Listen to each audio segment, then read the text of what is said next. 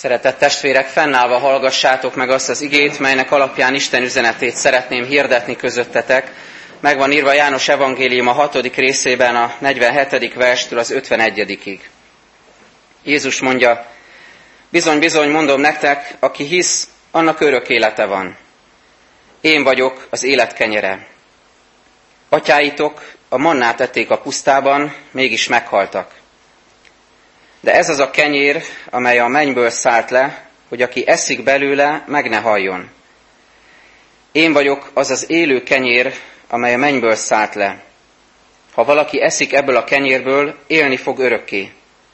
Mert az a kenyér, amelyet én adok oda a világ életéért, az az én testem. Ez Isten igéje. Foglaljunk helyet.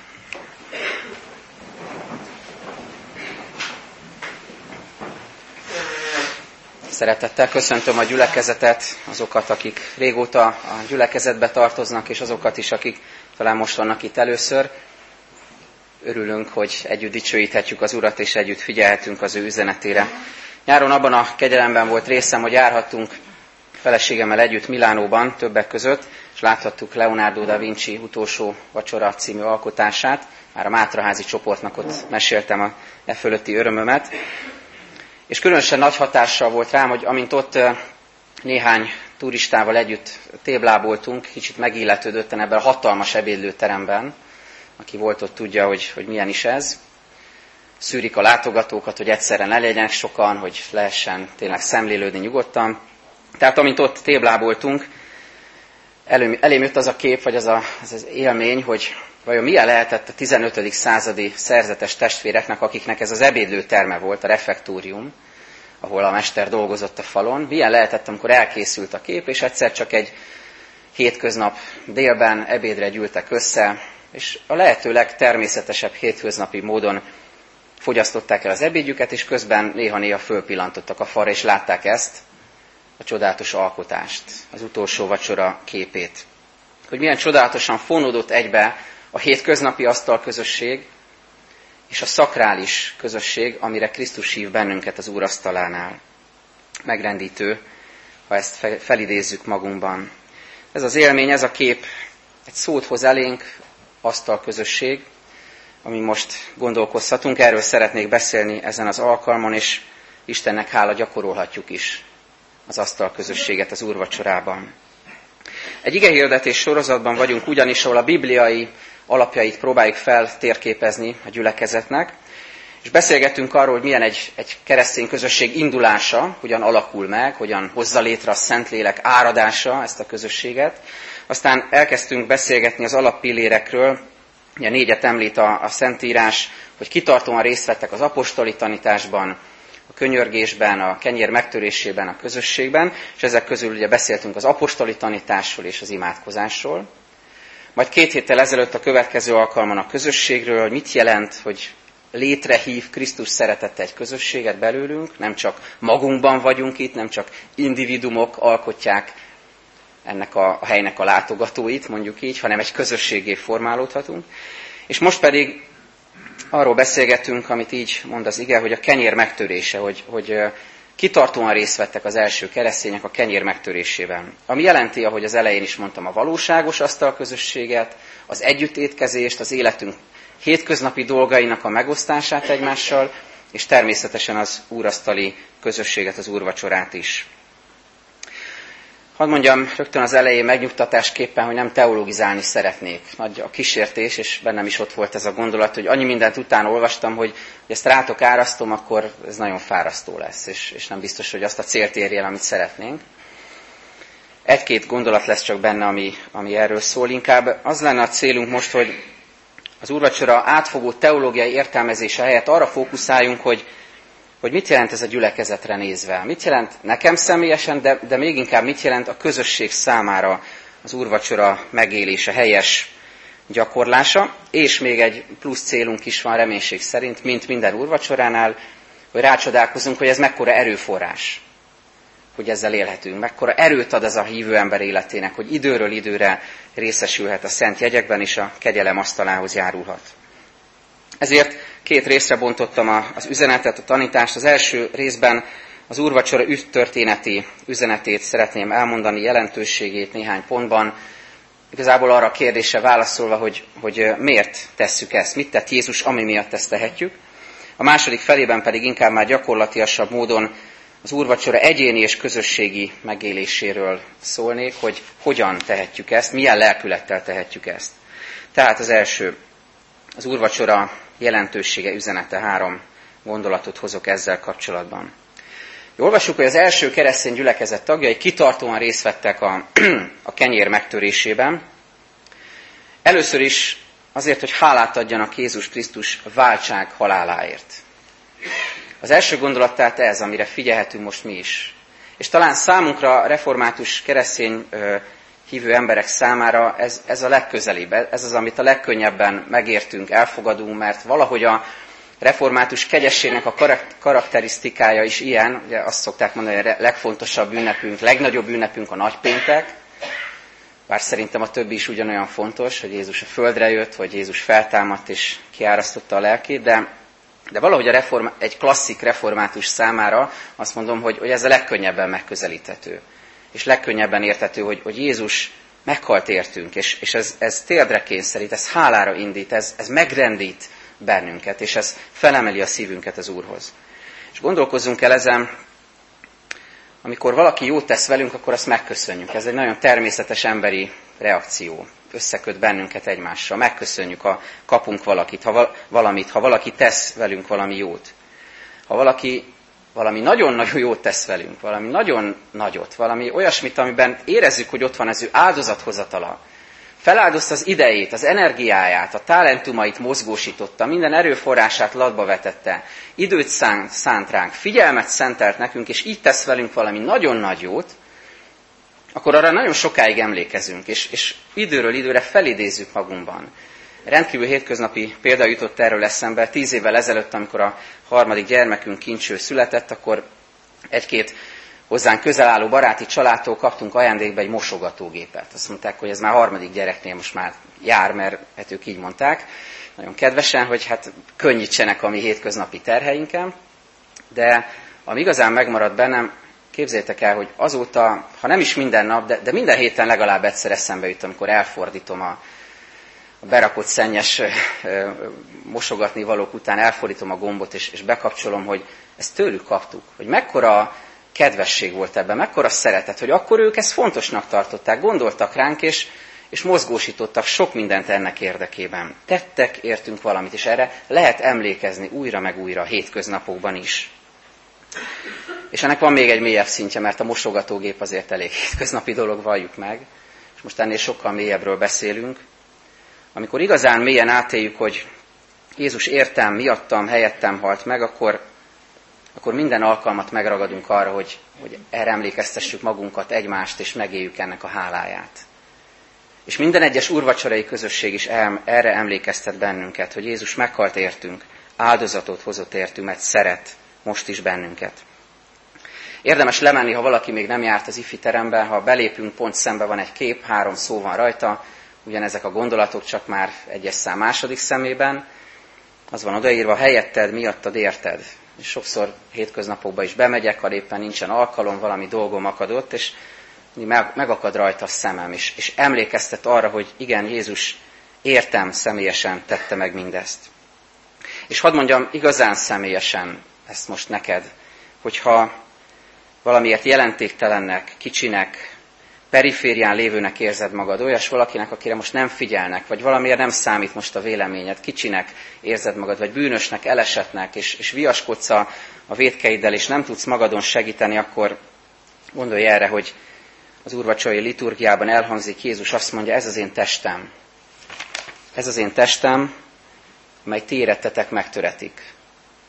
Ezt cselekedjétek az én emlékezetemre. Ezt mondja Jézus, értetek tettem mindezt, és még személyesebben érted, tettem mindezt.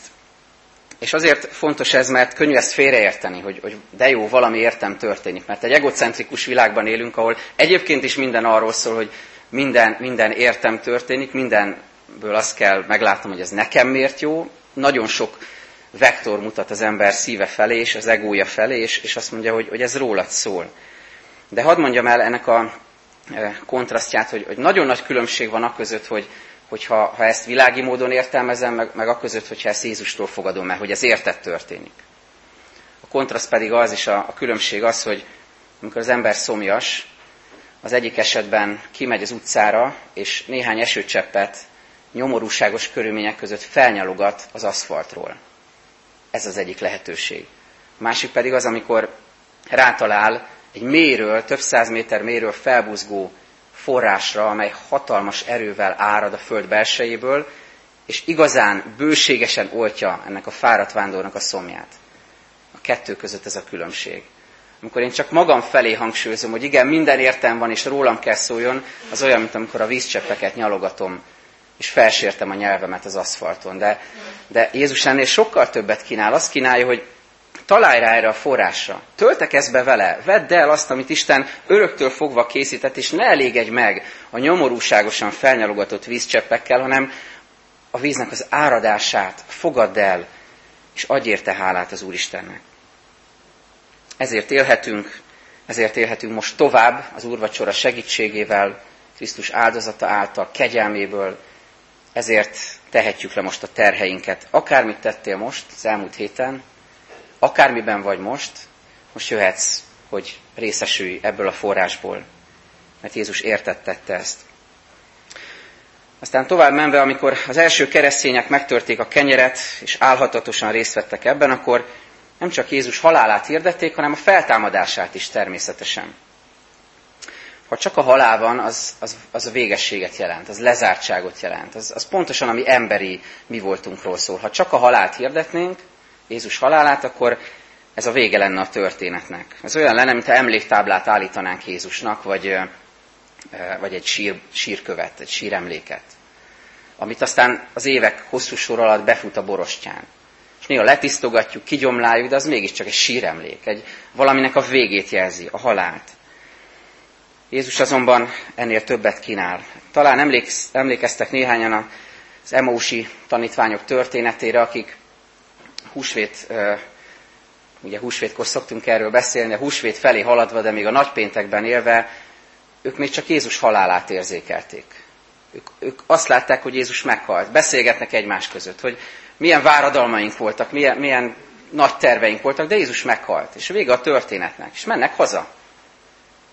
És azt gondolják, hogy most így valahogy majd folytatjuk az életünket, de ennek így vége ennek az életszakasznak. Jézus meghalt. És hogy Jézus melléjük szegődik az úton, és bemennek este a vendégfogadóba, leülnek, és megtöri a kenyeret, ennél a mozdulatnál felnyílik a szemük. Ez az a Jézus, akit megígértek. Ez az a Jézus, aki megígérte, hogy feltámad. Nem csak meghal, hanem feltámad értünk. Látjátok, ez az, amikor az emberi történeteink lezártsága kinyílik. És Jézus megmutatja, hogy van folytatás, van élet. Ő nem csak meghalt, hanem fel is támadt. És erre emlékeztek az első keresztények, akik nagyon közel voltak ehhez időben, mi már sokkal távolabb és egyre távolabb, de a lélek mégis ezt nagyon élővé tudja tenni számunkra. Hogy ő feltámadt, él, és velünk van minden napon a világ végezetéig. Amikor az első keresztények tehát megtörték a kenyeret, és hálát adtak, akkor nem csak Jézus haláláért, hanem Jézus feltámadásáért is hálát adtak, és harmadszor Hálát adtak azért a reménységért, amit Jézus visszajövetele hordozott. Nem csak visszafele néztek, hogy mi történt, hogy Jézus meghalt, nem csak a, a jelent érzékelték, hogy, hogy Jézus él, hogy feltámadt és itt van velünk, hanem annak az erejét is érzékelték, hogy lehet előre nézni. Ez a hívő embernek egy csodálatos lehetősége. Nem csak hátra pillantasz, nem csak a mában élsz, hanem van egy, egy mennyei perspektívád, egy, egy örökké való látásod. Előre tekintesz. Jézus maga is utal erre, Márk evangéliuma leírja a szereztetés ígét kicsit másképpen, vagy más szavakkal, de a lényegét tekintve ugyanúgy, és Jézus ott azt mondja, hogy, hogy nem iszom ennek a szőlőtőnek a terméséből, egészen addig, amíg nem jutok be a atyám országába, amíg nem iszom ott újra. Mit jelent ez? Miért, miért mondja ezt Jézus?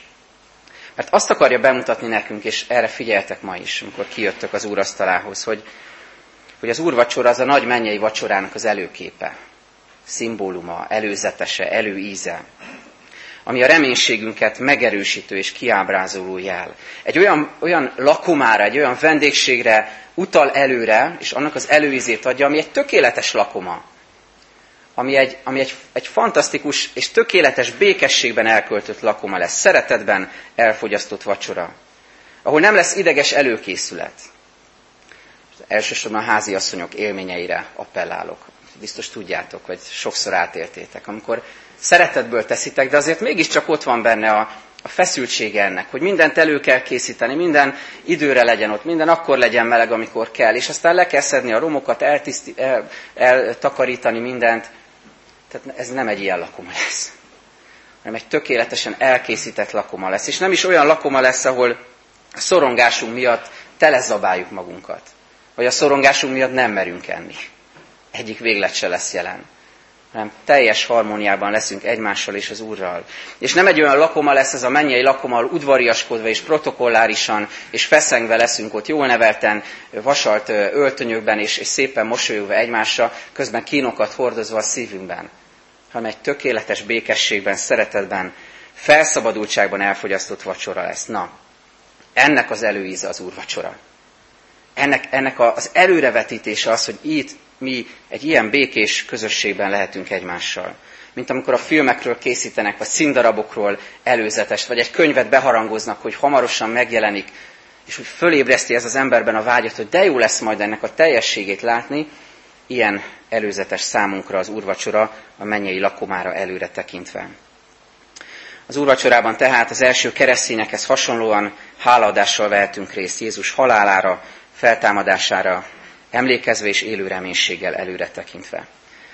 És most az üzenet második felében pedig engedjétek meg, hogy néhány gyakorlati dolgot is hadd mondjak, remélem, hogy gyakorlati is lesz többünk számára, és néhány kérdésünkre talán választ ad.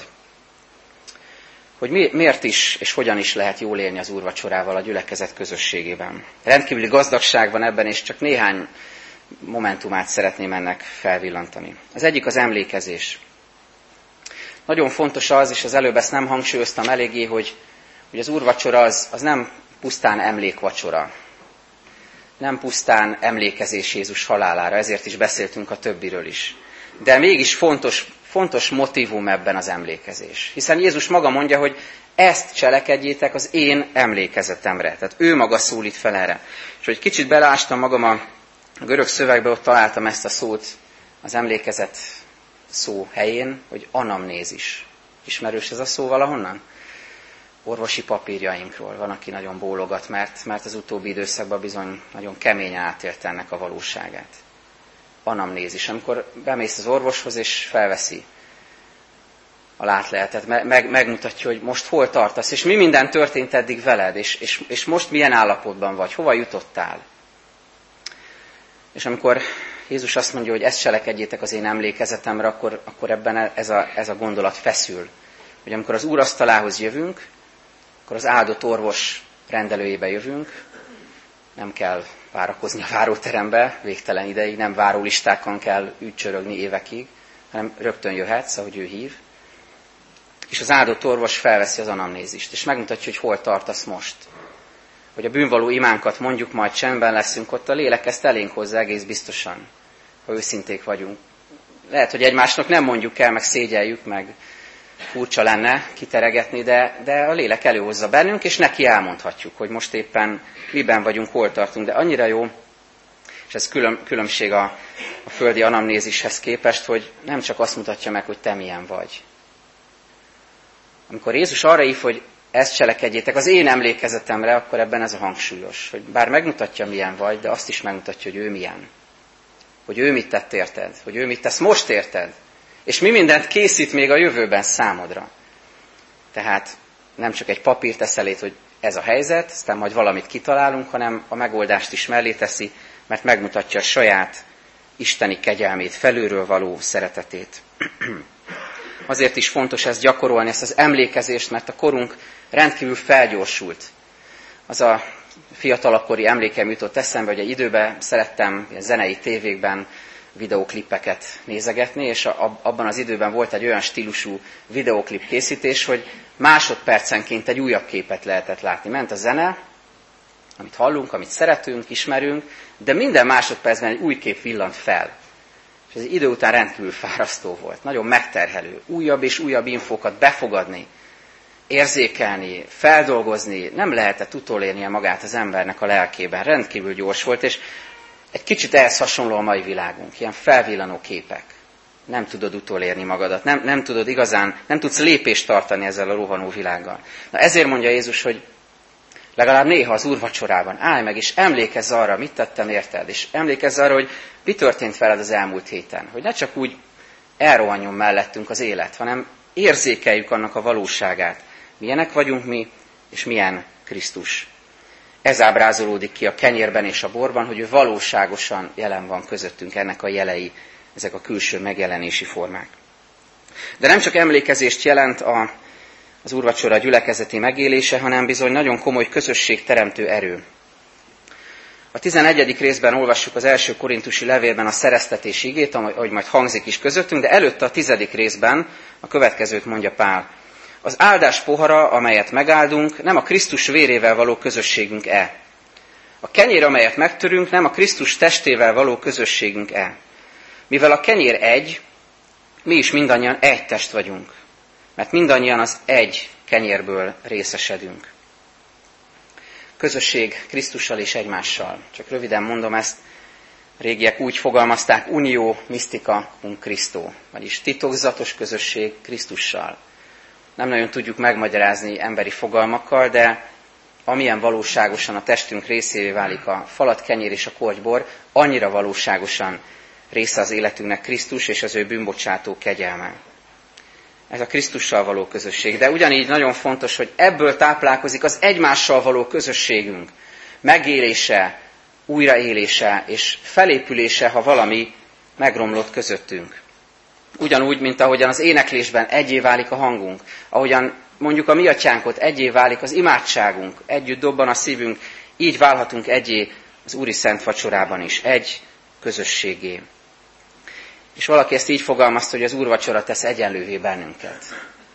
Gondoljatok arra, hogy mennyi törekvés van manapság arra, hogy és ilyen fogalmak jutottak eszembe, hogy felzárkóztatás, vagy emancipáció, hogy, hogy egy szintre hozzunk mindenkit.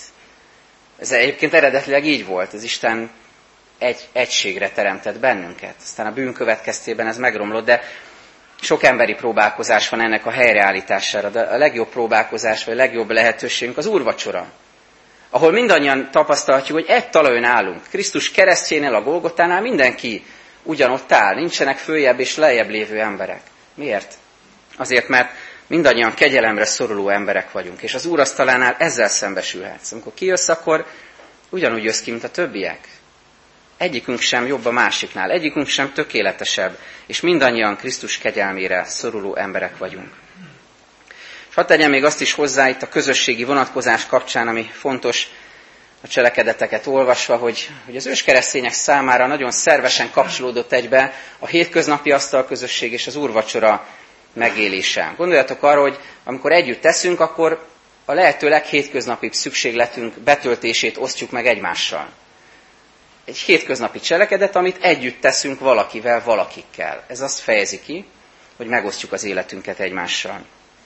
És ez mennyire fontos volt számukra, és ugyanakkor mennyire nehéz volt számukra, az, az indirekt üzenetekből te, derül ki, abból, ahogyan feddi Pálapostól a gyülekezetet, a korintusiakat hogy nem így kéne ennek lennie közöttetek. Mert van, aki előre siet, és nem várja meg a másikat. Előbb elkezd lenni, és, és már jól lakik, mire a másik odaér. Volt, akinek még munkája volt, vagy rabszolga volt, és később engedték el, csak késő este ért oda, és, és nem várták meg egymást. Volt, akinek sokkal több étele volt, és nem osztotta meg azzal, akinek nem volt. Tehát valamilyen egyensúly megbomlott ebben. És miért mondom ezt? Azért, mert, és eddig ezt én sem gondoltam át, de olyan jó volt erre rácsodálkozni, hogy mert ezután mondja el Pál a szereztetésigét. Amikor feddi a gyülekezetet, inti őket, hogy, hogy ne rohanjatok előre, várjátok meg egymást, gyakoroljátok szépen az asztal közösséget, utána azt mondja, mert én az Úrtól vettem, amit át is adtam nektek. Vagyis az utolsó vacsorát, a Krisztusi asztal közösséget hozza eléjük mintaként, a hétköznapokra nézve is hogy az a szeretet, az az átfogó szeretet, ami Krisztusban akkor megvolt, a halála előtt pár órával, ez jellemezzen benneteket a mindennapok közösség gyakorlásában is. Ez a lényeg tehát. Mindannyian méltatlanok vagyunk, és mindannyian részesülhetünk az Úr javaiból. És még egy pillanatra visszatérve Leonardo festményére, nyilván észrevettük már, ha csak reprodukción láttuk, vagy interneten, hogy mind a 12 tanítvány ott van azon a festményen. De Leonardo megtette volna, kicsit értelmezve a történetet, hogy mondjuk Júdást lehagyja róla, vagy Pétert lehagyja róla, mert árulóvá, meg tagadóvá lettek, vagy mindenkit lehagy róla, mert mindenki elhagyta Jézust azon az éjszakán. És senki nem ment oda a kereszthez vele. De nem hagyta le őket, mert abban a pillanatban ők ott voltak. Ez azt fejezi ki, hogy lehetőséget kaptak az Úrtól. Ahogyan mi is most lehetőséget kapunk tőle, és ez is a közösségünk megélését jelenti. Harmadszor Isten dicsőítésére is lehetőséget kapunk, és ez az Isten tisztelet az úrvacsora méltóságát adja meg. Egy pillanatra utalok a korintusi kontextusra, ahol Pálapostól úgy csöppen bele az ő történetükbe, és úgy eh, plántál gyülekezetet, és úgy ír nekik leveleket, hogy ők ennek a gyülekezetnek a tagjai korábban pogány kultusz gyakoroltak. És bálványoknak áldoztak, és részt vettek ebben a bálvány áldozati kultuszban, áldozatbemutatásban. és valahogy azt fejezi ki ennek a komolyságával, és ennek a felmutatásával Pál, hogy amit Illés proféta nagyon élesen fogalmazott, hogy nem sántikálhatok két felé. A bálványáldozat már a múlté. Figyeljétek meg, nagyon, nagyon éles ez, és vajon ez hogyan vonatkozhat ránk, ezt is kutatjuk. Amikor jövünk úrvacsorázni, ezzel azt valljuk meg, hogy Krisztus az Úr számunkra. Krisztus úrságának az újra megvallása, az emelletti elköteleződés az, amit itt megvallunk. De ezzel együtt, hogy Krisztus felé mozdulunk, mozdulunk egy másik irányba is, el a régi életünktől, el az Istentelentől, el a szentségtelentől, el attól, ami, ami nem fér össze Istennel, el attól, ami, ami biztos, hogy nem kedves neki. Vagyis egyfajta változásra, illetve a Krisztus melletti megerősödése sarkal bennünket az urvacsora gyakorlása. Hogy vannak dolgok, amik nem működhetnek együtt a szívünkben, ott egy úr lehet csak. És azt mindannyian tudjuk, hogy most milyen küzdelmeink vannak a szívünkben, és mi az, aminek onnan ki kéne szorulnia, és hogyan kellene megerősödnünk Krisztus szeretetében. Az úrvacsora tehát egy ilyen friss elköteleződés Krisztus úrsága mellett, és a szövetségünk megújítása vele. És végül negyedszer az úrvacsora a megtisztulás helye. Lehetőség arra, hogy az életünk tisztuljon, a szívünk tisztuljon, a gondolataink tisztuljanak és változzunk. Az első keresztények kitartóan részt vettek ennek a gyakorlásában, és rendszeresen megvizsgálták magukat. Föl szoktuk olvasni az intelmet a szereztetés ige után, ahol ezt halljuk. Mert aki úgy eszik és iszik, hogy nem becsüli meg az Úr testét, ítéletet eszik és iszik ő magának. Ezért erőtlenek és betegek közöttetek sokan, és ezért halnak meg annyian. Nagyon erős szavak. Erőtlenek, betegek, és meghalnak. Az eredeti szövegben alszanak, azt olvassuk, ami azt jelent szendergést is, de jelent, jelenti magát a halált is. A jelenések könyve jutott eszembe, hogy Jézus azt mondja a szárdiszi gyülekezetnek, hogy az a nevet, hogy élsz, de halott vagy. Ez az élet és lélek nélküli hídgyakorlatot jelenti. Amikor külső módon teszünk valamit, de belső módon nem történik semmi. És ennek a komolyan vételére hívja fel a figyelmünket itt Pálapostól. Michael Green, anglikán teológus ezt így fogalmazta, elég érdekesen, de találóan. Az úrvacsora harci fejadag keresztény harcosok számára, nem pedig krémtorta keresztény semmit tevőknek. Ez az erejét jelenti az úrvacsorának, a komolyan vételét, hogy nem mindegy, hogy hogyan veszed, hogy nem mindegy, hogy hogyan érsz vele. És itt érkezünk el ahhoz a kérdéshez, ami a legtöbbeket foglalkoztat mindig. Ez az intelem és, a, és az úrvacsora gyakorlása kapcsán. Ez a szó, hogy méltatlanul. Mi bizonyára sokatokban felmerült már, és van, akit éppen ezt tart távol az úrvacsora gyakorlásától. Megijedünk ettől, hogy, hogy miért mondja ezt az ige, hogy, hogy aki méltatlanul eszi és iszi. Akkor én biztos méltatlan vagyok. Tehát itt vannak nálam hívőbbek, rátermettebbek, szolgálók, elsővonalas keresztények, régiek, nálam méltóbbak. Én biztos méltatlan vagyok. A méltatlanság az, testvéreim, amikor valaki átgondolatlanul, fennhiázva, pökhendien, másokat lenézve, ő maga tökéletessége tudatában, bűneit nem megvalva, változásra képtelenül veszi az úrvacsorát. Amikor így közelít Jézus keresztjéhez. Ez, ez a méltatlanság. Erről beszél Pálapostól. Amikor nem veszed komolyan, hogy mit tett érted Jézus. Amikor nem veszed komolyan mindazt, amiről eddig beszéltünk, hanem csak teszed, mert így kell, mert így mondták, mert így láttad, így hallottad. És igazából nem gondolod át, hogy ez mit jelent az életedre nézve. És az ítélet, amit itt kilátásba helyez Isten igéje, az nem az, hogy belét csap a villám, vagy elsüllyedsz, és megnyílik alattad a föld. Hanem az ítélet az, hogy nem történik semmi, ami megtörténhetne veled. Nem kapsz semmit abból, ami, ami Isten gazdagságában el van készítve neked. Ha méltatlanul veszed, ha félváról veszed, ha nem gondolod át igazán, ha nem készülsz rá, akár egy pillanatban is, egy rövid imacsöndben is, akkor nem történik veled semmi. Nem történik meg veled az, ami megtörténhetne, hogyha komolyan vennéd. Nem kapod Isten kegyelmét igazából. Hétvégén az ökumenikus iskola tanári karával szombathelyen voltunk, és megtörtént az, ami nem szeret az ember a szállásán, hogy, hogy valami elromlik, elromlott a csap a szobánkban, nem jött belőle a víz, és annyira furcsa volt, hogy, hogy elkezdtem a kézmosást, és megvolt a mozdulat, csináltam, de nem jött víz. És még egy, egy-két másodpercig csináltam, abban reménykedve, hogy valami csoda történik, mert kinyitottam a csapot. Nem történt semmi. Ilyen az, amikor megvannak a külső mozdulatok. Tesszük, amit kell, felállunk, leülünk, mondjuk. Kívülről minden úgy néz ki, mintha. De nem jön a víz. Nem történt semmi. Nem tudom megmosni a kezem, nem tudom megmosni a lelkemet. Valójában nem kapom Isten áldását. Hadd mutassa meg a másik felét is, bátorításként és, és Krisztus hívását közvetítve most felétek.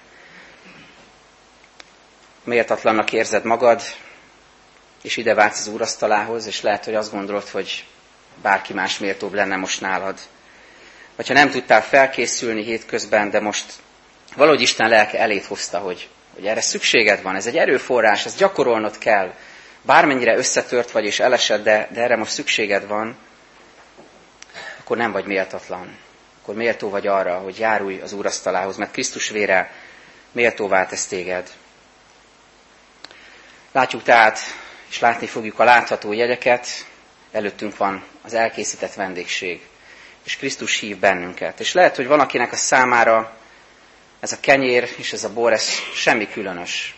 Ez a kép jutott eszembe, hogy olyan ez, mint egy gyűrű. Egy ékszerbolt kirakatában. Kívülről bele nézünk, bebámulunk a kirakaton, és azt látjuk, hogy csodálatos ékszerek vannak ott, de igazából semmi közünk hozzá. Majd valaki megveszi. Majd valakinek fontos lesz. Csak egy gyűrű, egy darab arany, semmi. De amikor az újadon van, akkor arra emlékeztet, hogy szövetségben vagy valakivel. A kenyér és a bor, amit itt van a szemeink előtt, valakinek csak egy kenyér és egy korty bor.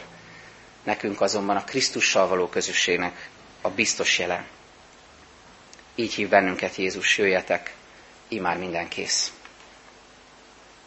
Pálapostól emlékezik Krisztus halálára, és azt mondja, én az Úrtól vettem, amit át is adtam néktek. Hogy az Úr Jézus azon az éjszakán, amelyen elárultatott, vette a kenyeret, és hálát adva megtörte, és ezt mondotta. Vegyétek, egyétek, ez az én testem, amely térettetek megtöretik. Ezt cselekedjétek az én emlékezetemre. Hasonlóképpen vette a poharat is, miután vacsoráltak, és ezt mondta, e poháram az új szövetség az én vérem által. Ezt cselekedjétek, valamennyiszer isszátok az én emlékezetemre. Mert valamennyiszer eszitek e kenyeret, és isszátok e poharat, az Úrnak halálát hirdessétek, amíg eljön. Gyertek, most csöndesedjünk el, és egy percnyi csendben valljuk meg bűneinket, imádkozzunk.